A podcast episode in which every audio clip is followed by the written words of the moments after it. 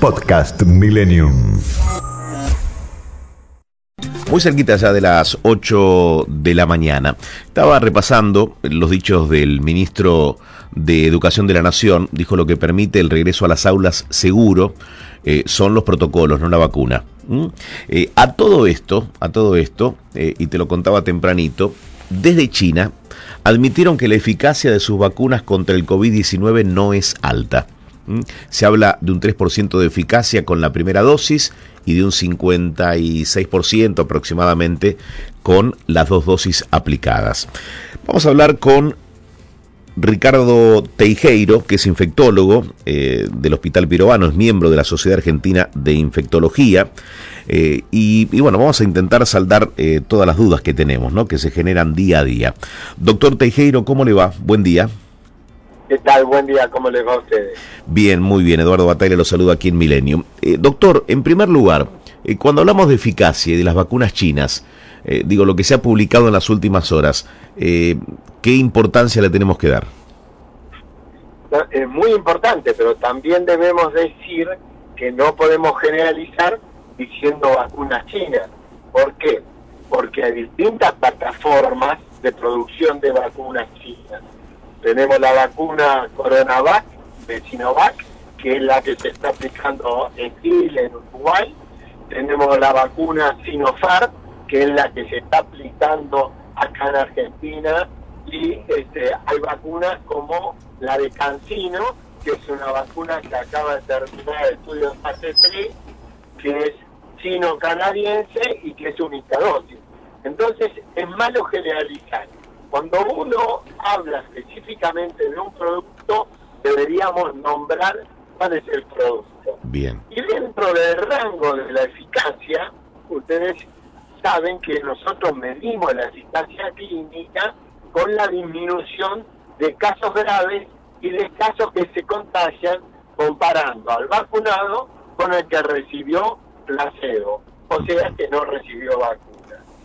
Y las vacunas, por ejemplo, la que estamos recibiendo en nuestro país, que es China, tiene una alta eficacia para las formas graves de la enfermedad, lo cual es muy oportuno decirlo porque es lo que estamos buscando no es igual a la eficacia quizás de la vacuna AstraZeneca o Sputnik, pero sí supera el 70-75%, lo cual es suficiente para considerar una vacuna como efectiva. Doctor Teijeiro, ¿y si se espaciara la primera y la segunda dosis a partir, bueno, de, de esta eh, situación que se ha generado, el faltante de vacunas, que es común a, casi todos los países, si se espaciara la primera y la segunda dosis, eh, como se está haciendo con la vacuna rusa, ¿la efectividad desciende mucho o la eficacia desciende mucho? En esta vacuna lo que aparentemente pasa que la segunda dosis eleva la cantidad de protección que le puede dar al individuo. No es lo mismo quizás con la de AstraZeneca o la Sputnik. Y ahí aclaremos, la de AstraZeneca ha demostrado que el momento oportuno de la segunda dosis es a las 12 semanas porque eleva más los anticuerpos, pero aparte le da más tiempo de protección. En la Sputnik, la primera dosis ya tiene un nivel de eficacia alto, quizás tampoco sea este, notorio el distanciarla 12 semanas. Ahora, en esta vacuna hay que evaluar muy bien si se puede. ¿Por qué? Porque si nosotros la damos a las 3, 4 semanas, sabemos que le están dando una oportunidad más al paciente de tener mejor protección. Bien.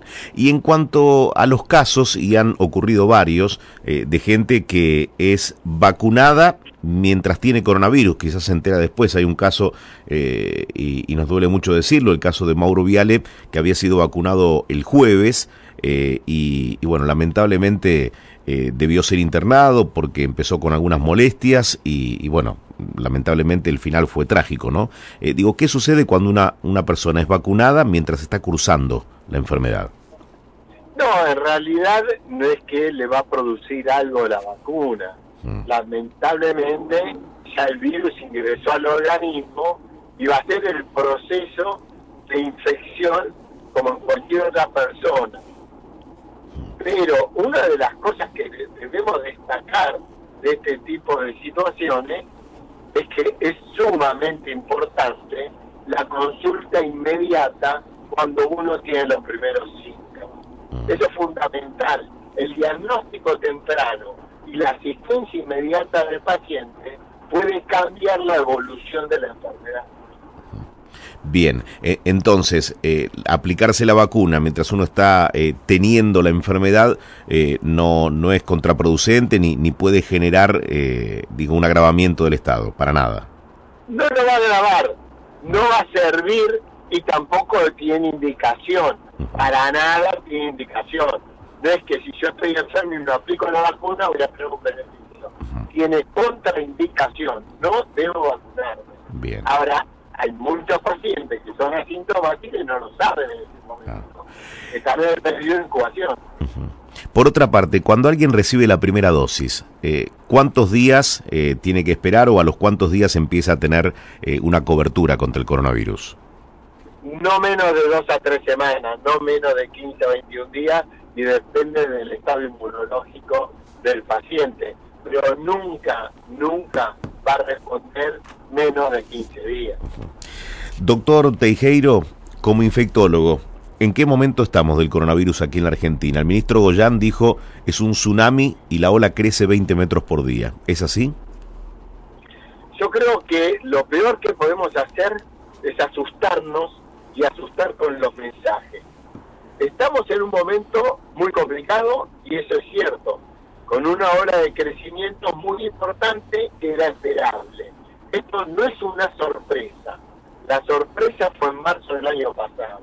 Esto era totalmente esperable porque las segundas y terceras horas en todo el mundo triplicaron o cuatriplicaron los casos de la primera ola. Lo que debemos hacer es preparando, prepararnos para hacer la mejor asistencia, no desbordar el sistema de salud. Y ahí también tenemos que marcar algunas cosas hay una parte que es exclusiva del Estado. Mejorar los sistemas sanitarios, tener más camas disponibles, tener más acceso de la gente a este, el sistema. Público-privado, acá es independiente. Esto hay que trabajar todos juntos.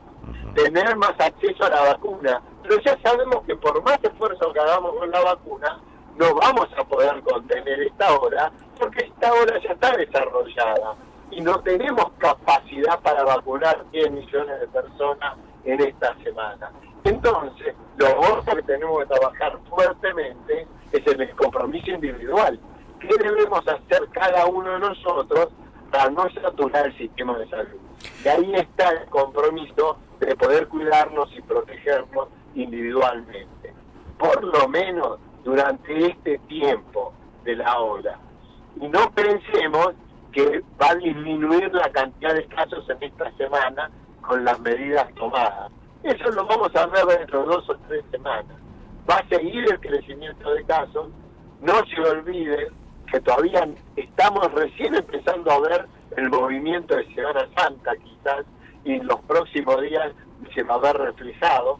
Así que tengamos paciencia, no critiquemos todos, este, tratemos de tomar conductas individuales que sirven para las conductas generales. Bien. Doctor Ricardo Teijeiro, muchísimas gracias por haber hablado con nosotros. No, gracias a ustedes por llamar, por favor. Que tenga buen día. El doctor Ricardo Teijeiro es infectólogo en el Hospital Pirovano y es miembro de la Sociedad Argentina de Infectología. Podcast Millennium.